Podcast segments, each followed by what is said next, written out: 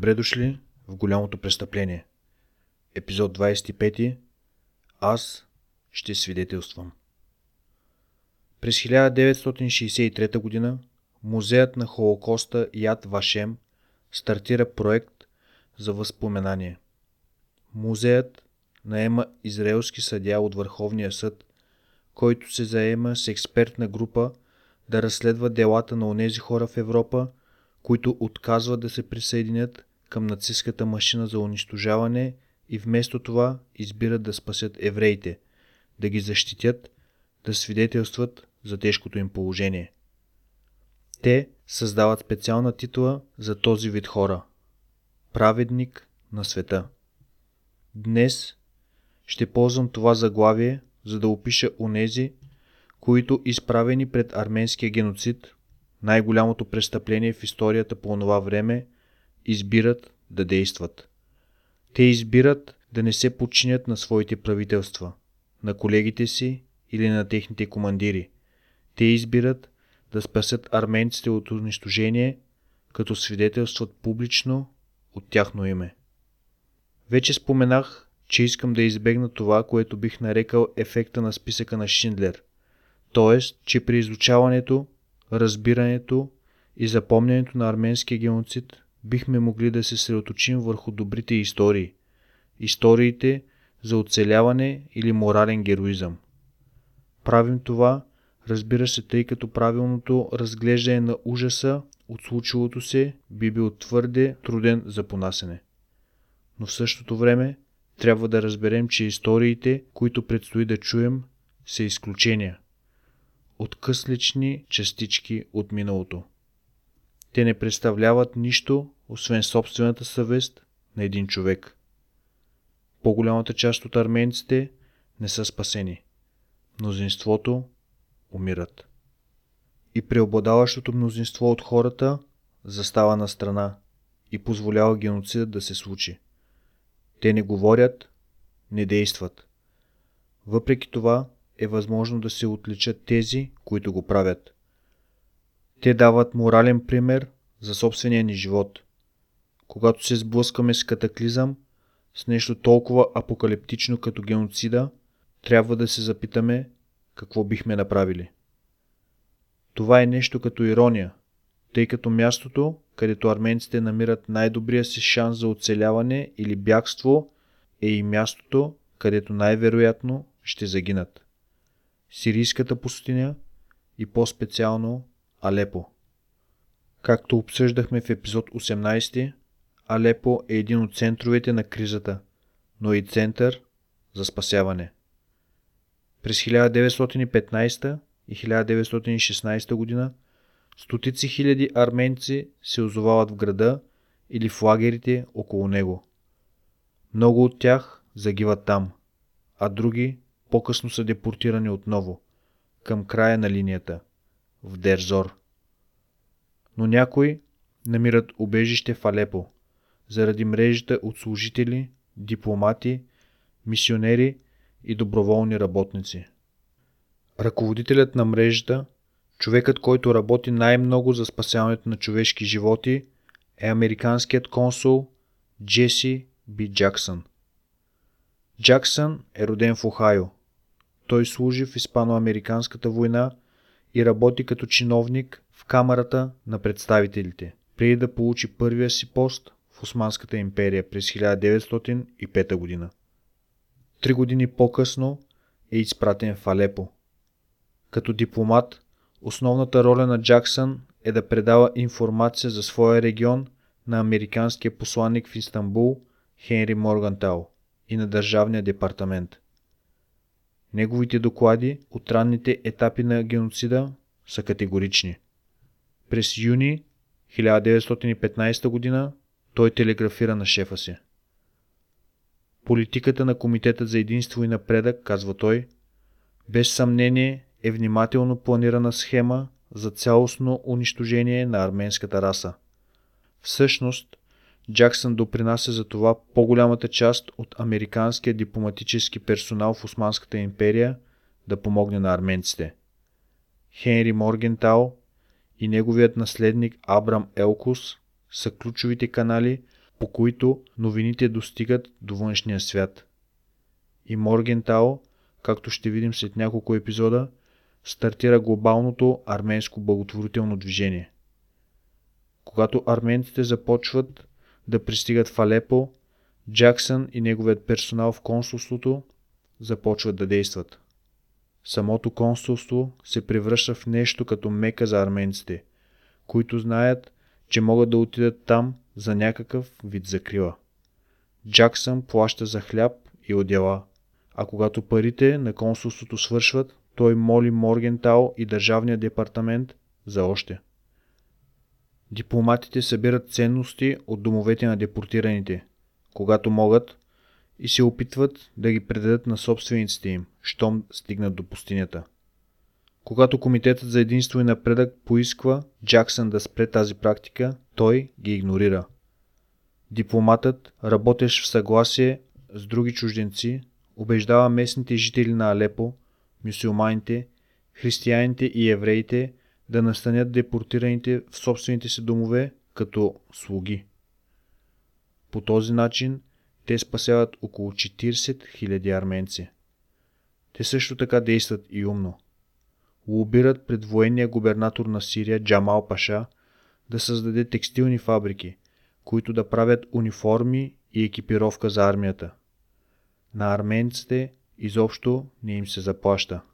Те получават по купа супа и парче хляб на ден. Но това, което те получават, са документи, потвърждаващи техния статус като съществен за военните усилия. Поради този парадокс биват защитени още около 10 000 арменци. Арменските сираци са може би най-уязвимите. Те претъпват улиците на Алепо. Домовете за сираци вече са препълнени. Смъртоносни места за болести и малтретиране. Понякога момчетата без родители създават банди и вилнеят из магазините търсейки храна. Джеси Джаксън урежда швейцарския мисионер на име Беатрис Ронер да поеме едно от сиропиталищата.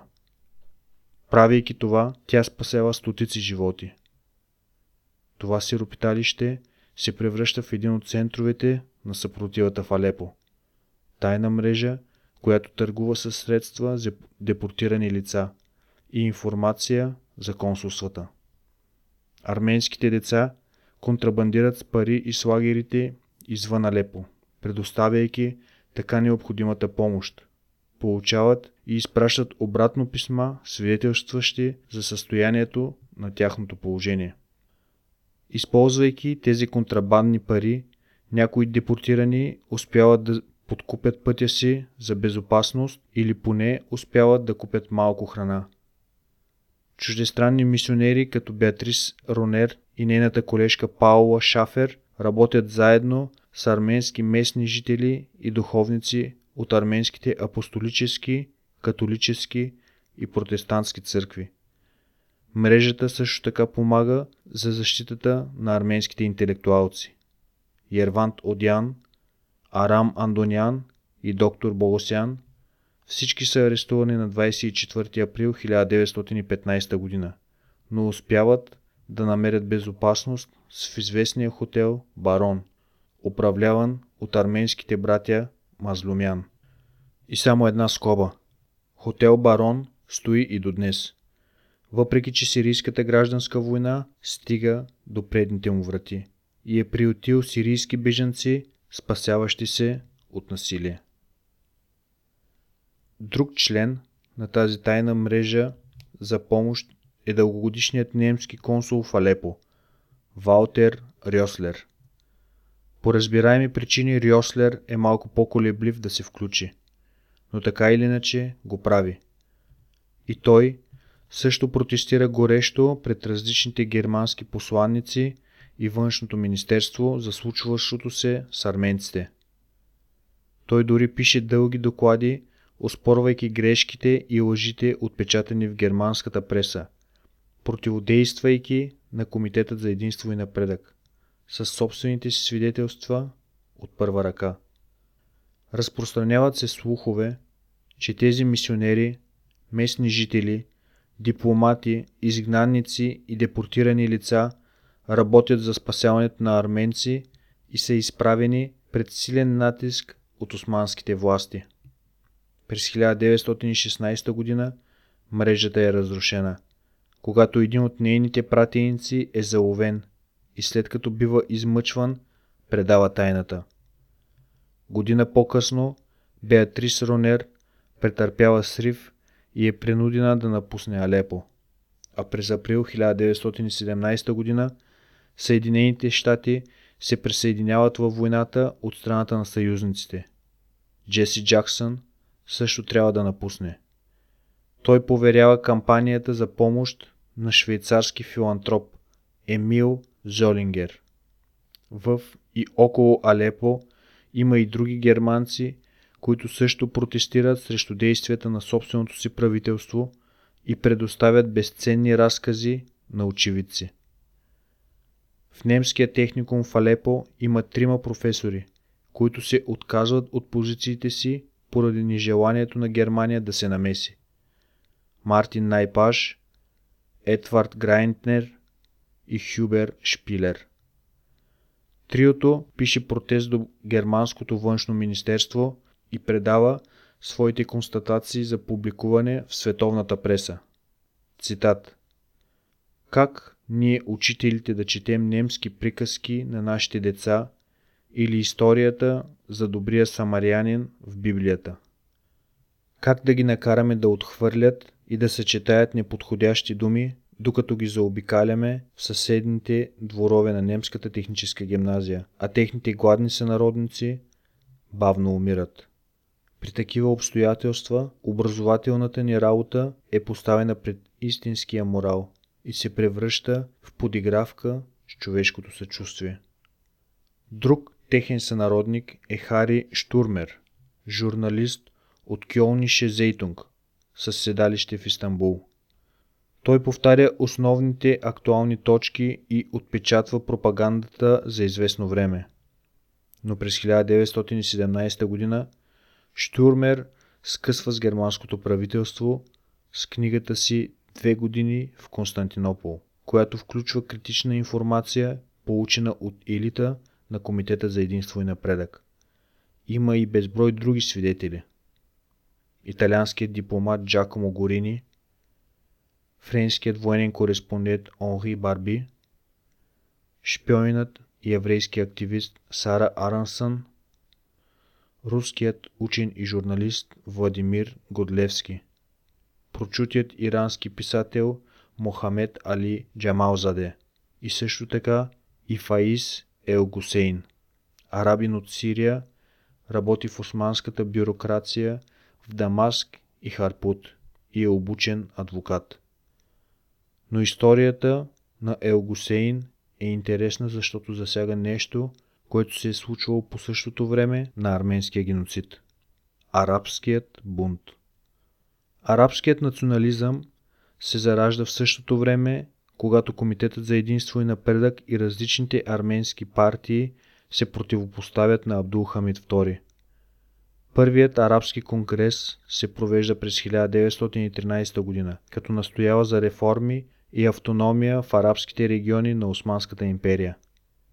Когато Шариф Хюсейн от Мека се вдига на бунт по време на Първата световна война, Комитетът за единство и напредък започва тежки репресии, така че стотици интелектуалци и активисти са арестувани и обесени или заточени. Военният управител на Сирия Джамал Паша в много отношения е по-безмилостен към арабските националисти, отколкото към арменците.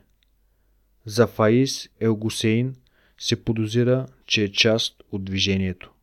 Той е арестуван и заточен в Диарбекир, управляван от доктор Шакир през 1915 година.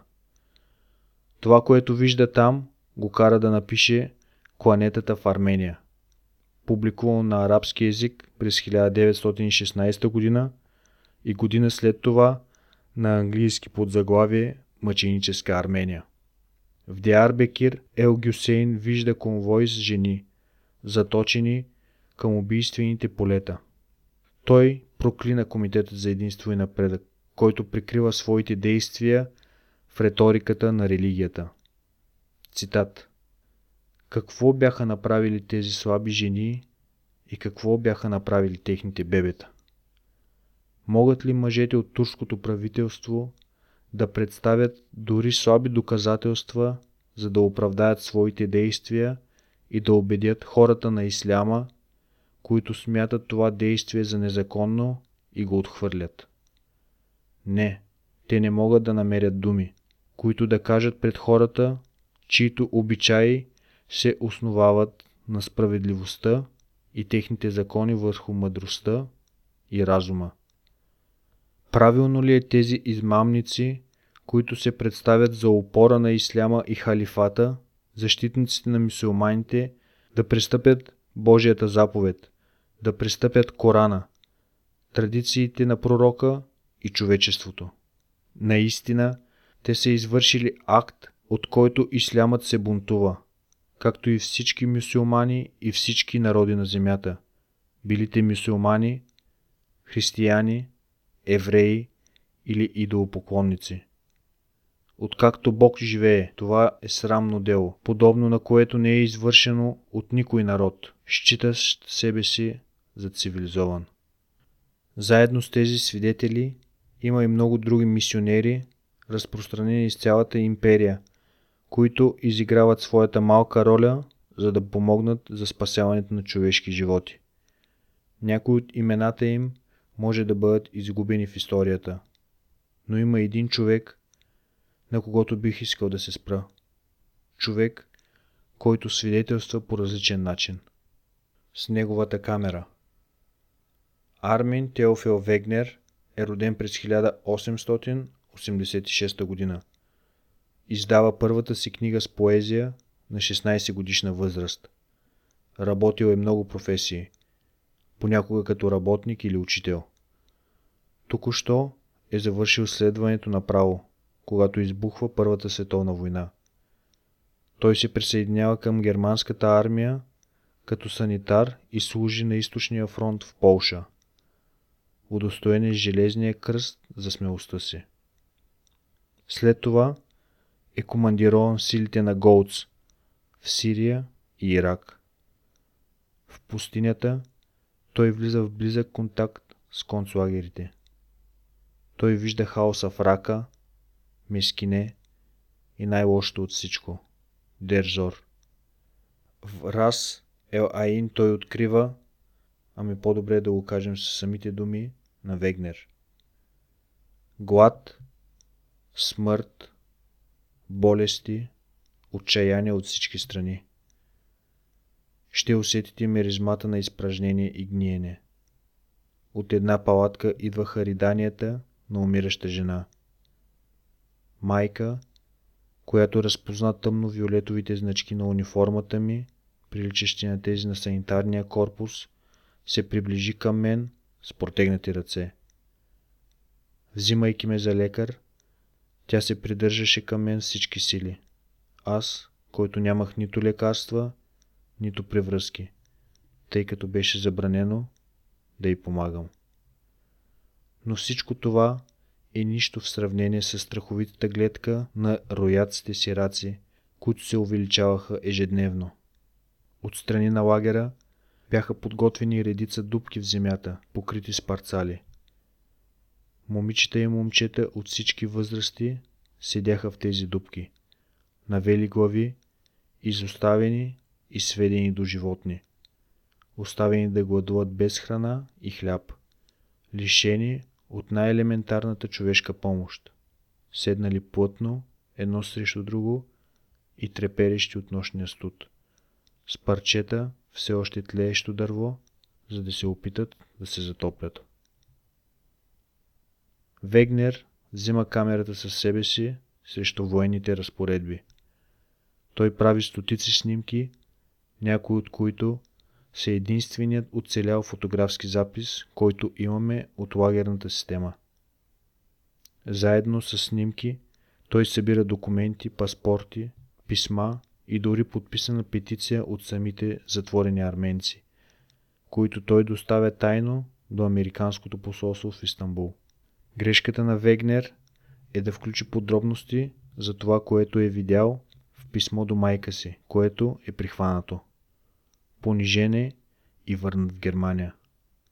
Много от снимките му са конфискувани и вероятно унищожени. Оцелелите негативи са скрити в колана му. През януари 1919 г., точно когато съюзническите окупационни армии се разпространяват победоносно по останките на Османската империя, Армин Вегнер сяда на бюрото си у дома в разбит Берлин и пише отворено писмо до американския президент Удроу Уилсън, човекът, който е на път да поеме ролята на посредник на мира на конференцията в Париж. Той включва подробности за това, което е видял и какво се е случило с арменците. Този документ е молба, от която говорят езиците на хиляди мъртви. Господин президент, гласът на съвестта и човечността никога няма да се заглуши в мен и затова отправям тези думи към вас. С пламъка на онзи, който е преживял немислими, унизителни скърби в собствената си измъчена душа, изразявам гласа на онези нещастници, чието отчаяни викове трябваше да чуя, без да мога да ги успокоя. По чиято жестока смърт можех само безпомощно да скърбя, чието кости са посипани в пустините на Ефрат и чието крайници отново оживяват в сърцето ми и ми съветват да говоря. В годините след това Вегнер става отдаден пацифист и известен популярен писател. Той отива в новосформирания Съветски съюз, за да посети някои арменски приятели, които е създал в Берлин и да прецени сам полицейския терор, започвайки от революционна нация, обзета от гражданска война и чужди нашествия. През 1933 г. нацистската партия на Хитлер е наградена с власт в Германия и веднага започва бойкот срещу евреите. Армин Вегнер отново сяда на бюрото си, за да напише поредното отворено писмо. Този път до новия фюрер. Той протестира срещу нацистската антисемитска политика, рискувайки кариерата и живота си в процеса. Дни по-късно той е прибран от гестапо и е замъкнат в лагери за политически затворници за година. След това избягва за Рим, където живее до края на живота си. През 1967 г. Яд Вашем връчва на Армин Вегнер, свидетел на арменския геноцид, един от първите защитници на евреите в Германия, титлата Праведник на света. thank you